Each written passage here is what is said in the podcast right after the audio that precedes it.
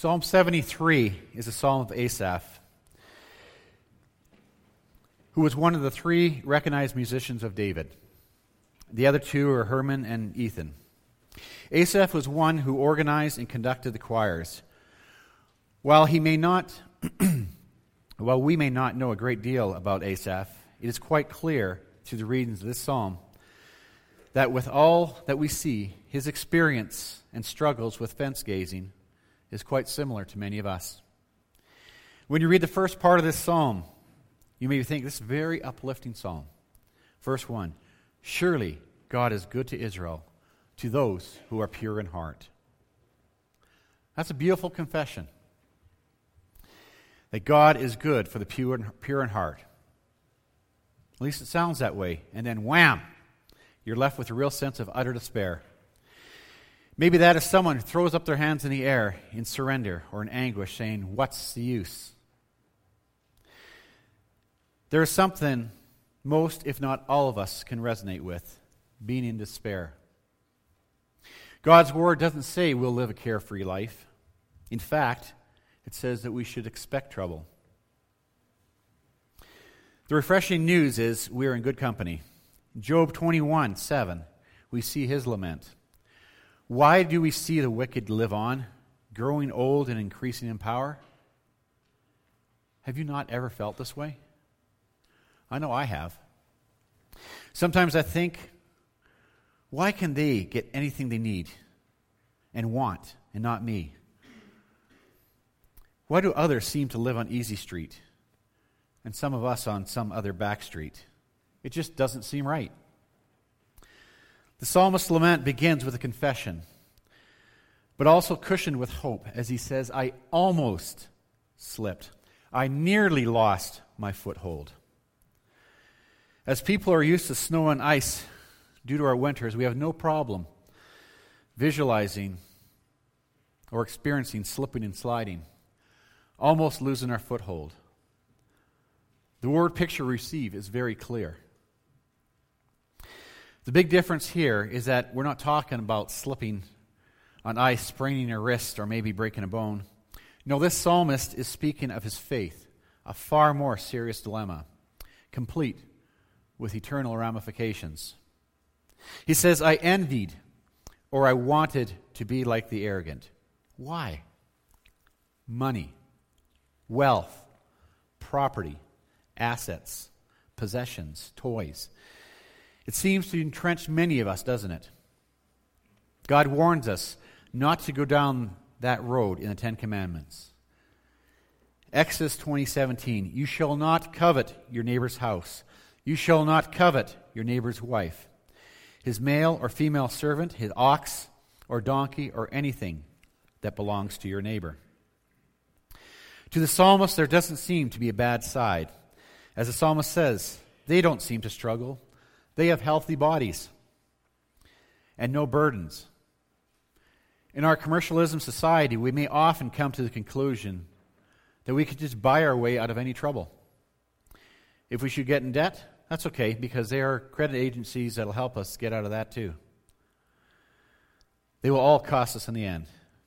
Congregation, there's only one free gift. Romans 6:23 For the wages of sin is death, but the gift of God, that is the free gift of God, is eternal life in Christ Jesus our Lord. The psalmist continues as he laments about the arrogant, observing how good life seems to go for them. It goes so well that they wear pride as a chain. Now, this phrase, this wearing pride as a chain, it has some allusions to that day where, where if a settlement would conquer another settlement, they might take their jewelry of the conquered foe and they would, they would fashion into his big emblem that they would wear uh, around their neck. So as they walked among, they would know that I own you. I've conquered you. If you will, they would shove it down their throats. The arrogance displayed, says the psalmist, is so great that it doesn't stop at the dominance over the people. They go further. And as the Geneva Bible puts it, they blaspheme God. They do not fear his power and rail upon him because they esteem themselves above all others. One could say that they act and talk like Pharaoh in Exodus 5, verse 2, where Pharaoh says, Who is this Lord that I should obey his voice? The prosperous, ungodly man has people flocking to him, as troops of soldiers will follow their commander, no matter what, even though at times it may lead to slaughter. They are foolishly led astray. So are the faithful led astray. They fall into evil thoughts and wicked imaginations when short lived prosperity ungodly dazzles their, eyes. And so says John Calvin. And in verse 11 it says they start to call into question whether there is knowledge. the psalmist utters in verse 12 as a closing to the section This is what the wicked are like. He has spent the last nine verses painting a picture of what the evildoers of his day are living like. This is not the first time such a picture is laid out by a man of God. Again, Job 21. If you read verses 7 to 15, we have a very similar portrayal of the wicked and how they appear to have it all. These two descriptions of the ungodly painted a very vivid picture for the initial hearers of the day. Just as you and I had no problem visualizing the person slipping on ice, as I depicted earlier, so these folks have no problem seeing or picturing the perceived prosperity of the wicked.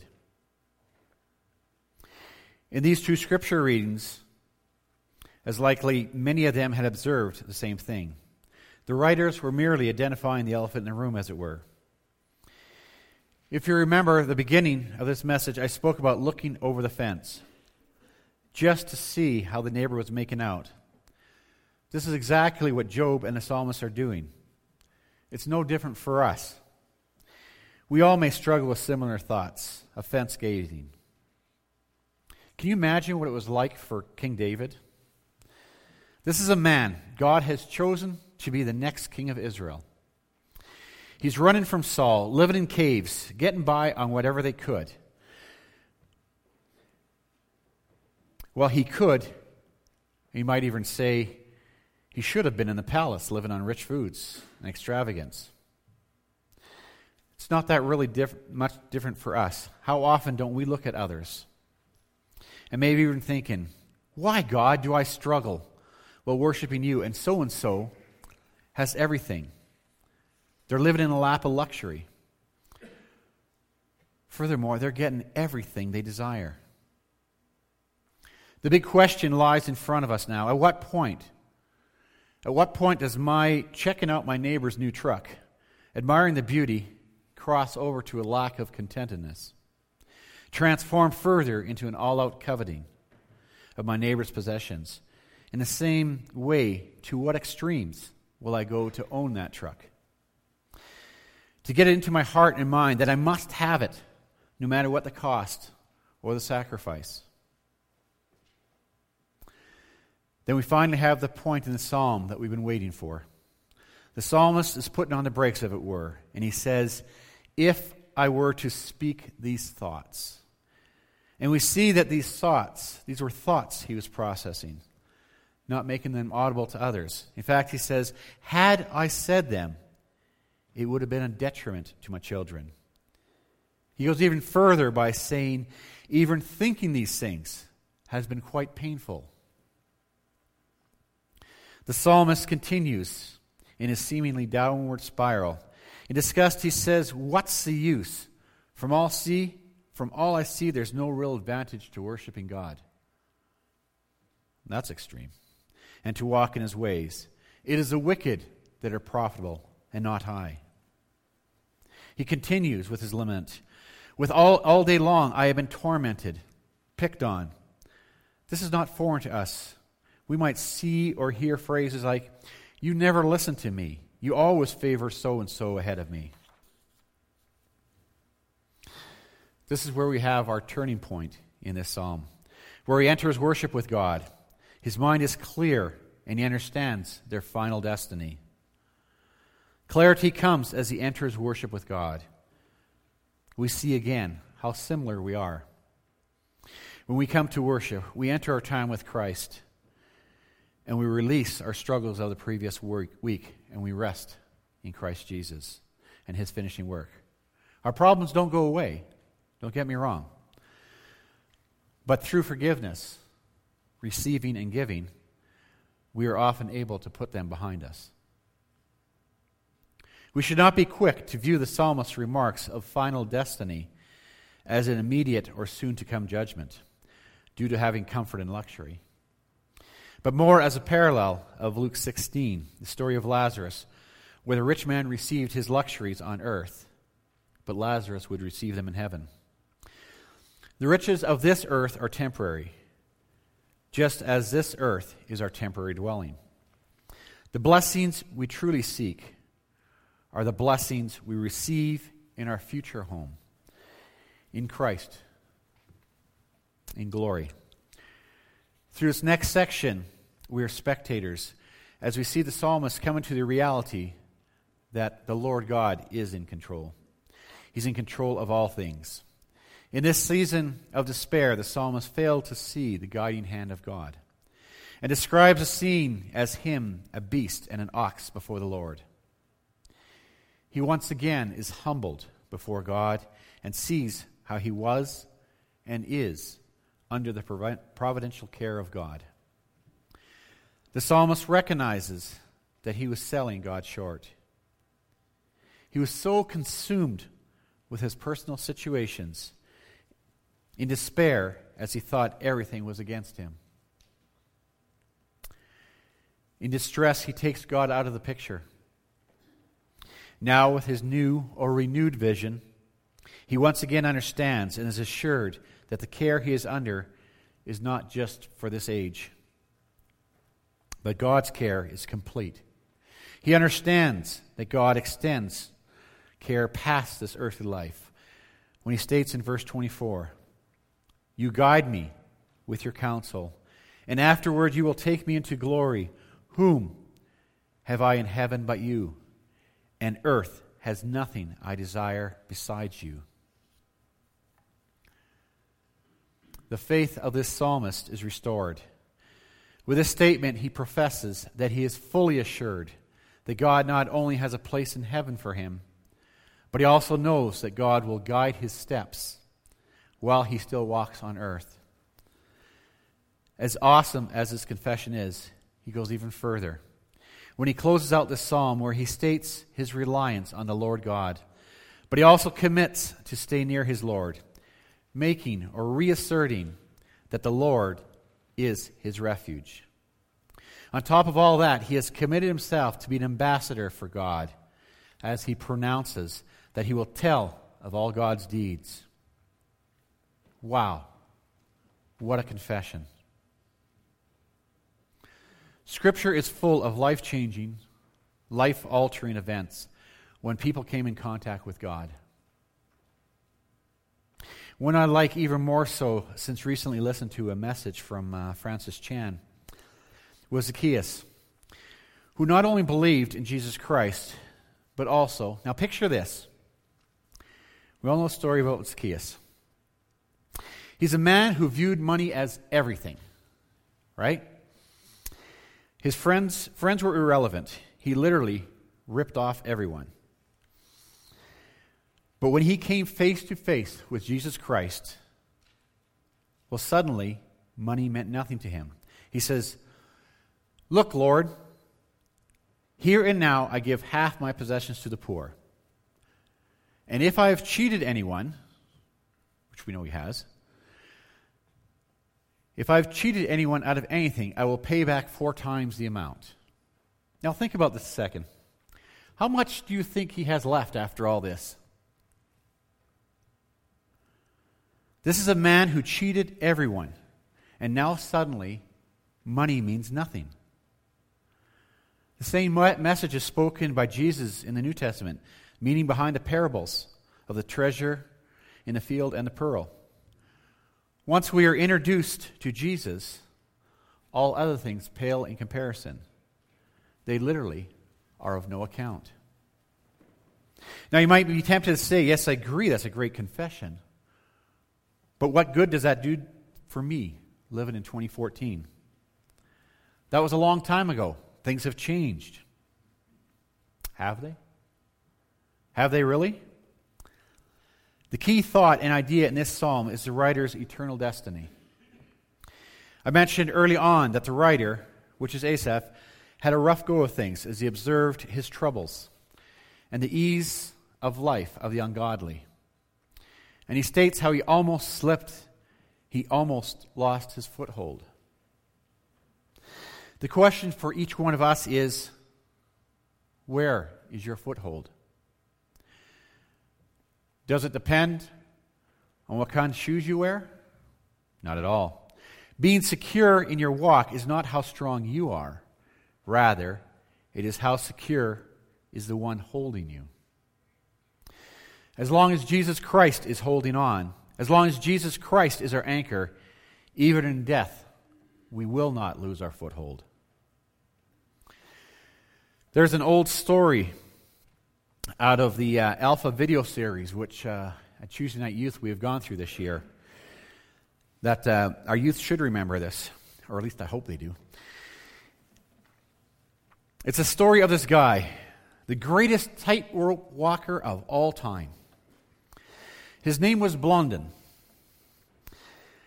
who it seems had just made numerous crossings across Niagara Falls on a tightrope.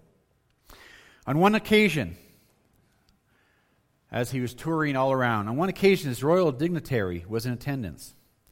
And after Blondin crossed Niagara Falls time and time again, and then he went back and he grabbed a wheelbarrow and he went time and back. And then he threw sacks of sand into the wheelbarrow and he went back and forth a bunch of times. At that point, he went to the, went to the Duke that was visiting. And he asked the Duke whether he believed that, that he could take a person across the falls in his wheelbarrow. And the Duke said, Yeah, yeah, I believe you could. He said, well, Get in. And the Duke says, Uh uh-uh. uh he said I could do it. He said, Uh uh-uh. uh And he kind of sheepishly backed away. As he's talking, this, this old lady comes out of the crowd and she crawls into the wheelbarrow. She says, Let's go. Amazing, eh? The old lady was his mother.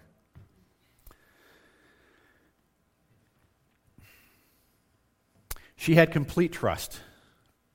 She knew him, and she knew what he was depending on the ropes, the anchors. She had full trust in him. How about you?